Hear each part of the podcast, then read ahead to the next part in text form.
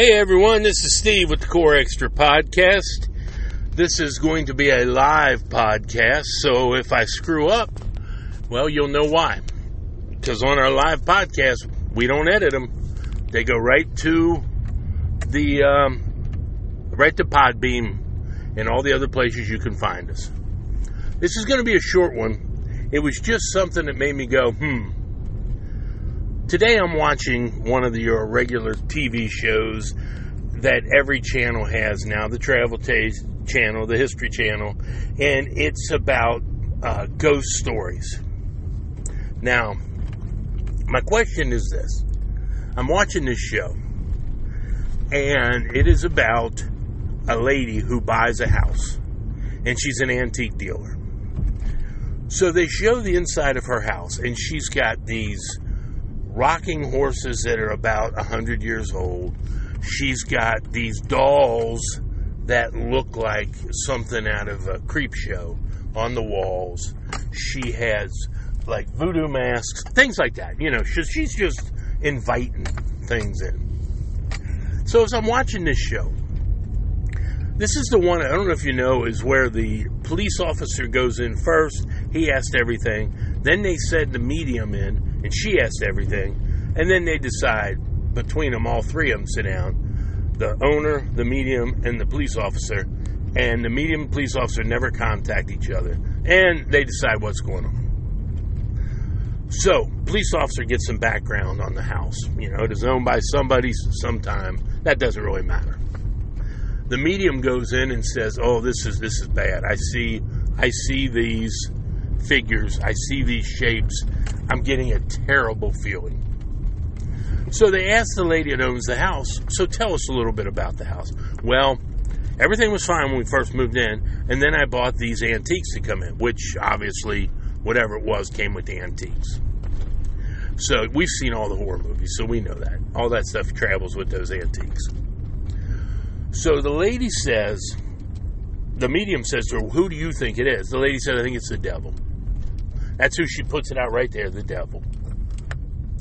So that got me thinking okay, you have good and you have evil.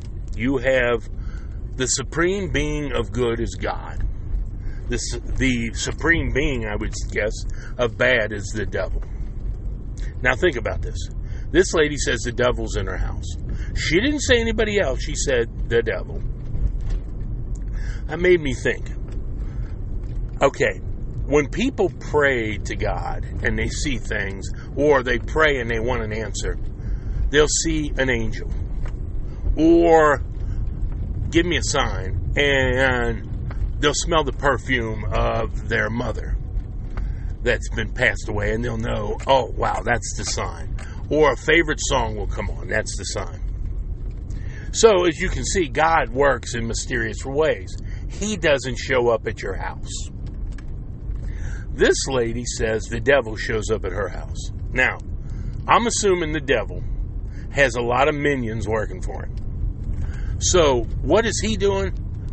He's wasting his time coming to her house, specifically her house, as opposed to sending one of his minions up there, like God sends an angel or a, a song or a smell. So I started thinking about this. I thought, okay, let's just equate it with, say, a company. We'll say Procter and Gamble. If you write a letter to Procter and Gamble and you send a complaint to Procter and Gamble, and it says, "Hey, you know what? Uh, whatever Pampers were terrible. Uh, they leaked." They send you a $20 gift card for Pampers. And it's as simple as that. The president and CEO of uh, Procter & Gamble doesn't come to your house, knock on your door, and say, how can I help you? Again, let's just say you get a bad meal at Skyline. That's a restaurant here in Cincinnati. You write a letter to the company. They send you a $5 gift card. The president of Skyline does not come to your house, knocks on your door, and say, hey, what can I do for you? That's what I'm talking about here. This lady thinks the devil's in her house. The devil ain't got time to do that. Okay? He may try to tempt you and everything, but he's got a lot of people he's tempting. So, the lady's wrong. The devil's not in her house. He don't have time to do that. Just as God doesn't have time to walk into your house and you say, give me a sign, and all of a sudden the bright light and here comes God walking in. Nope. Doesn't happen. So my take on this is if she's got something in her house, it's not the devil. It might be one of his henchmen. And I'm talking about low down on the totem pole henchmen. Not the vice president. You know, not the the officer, the financial officer. We're talking about low ball down there who probably is just just got into hell. He's got to work his way up the ladder. They send him over to this lady's house. Same way, probably an angel, if you see one. You're not seeing Peter, and you're not seeing Gabriel. You're seeing Schmitty, because you don't get to see those guys. So anyway, that's my take on this. So I don't know what your take is, but that's mine. Anyway, before I sign out or sign off, see that's the mistake. You can't help. Before I sign off, I wanted to remind you Thursday night, the second episode of the Core Extra podcast, The Attic. And it is the Philadelphia experiment. So you got to catch that. You got to catch that in our series.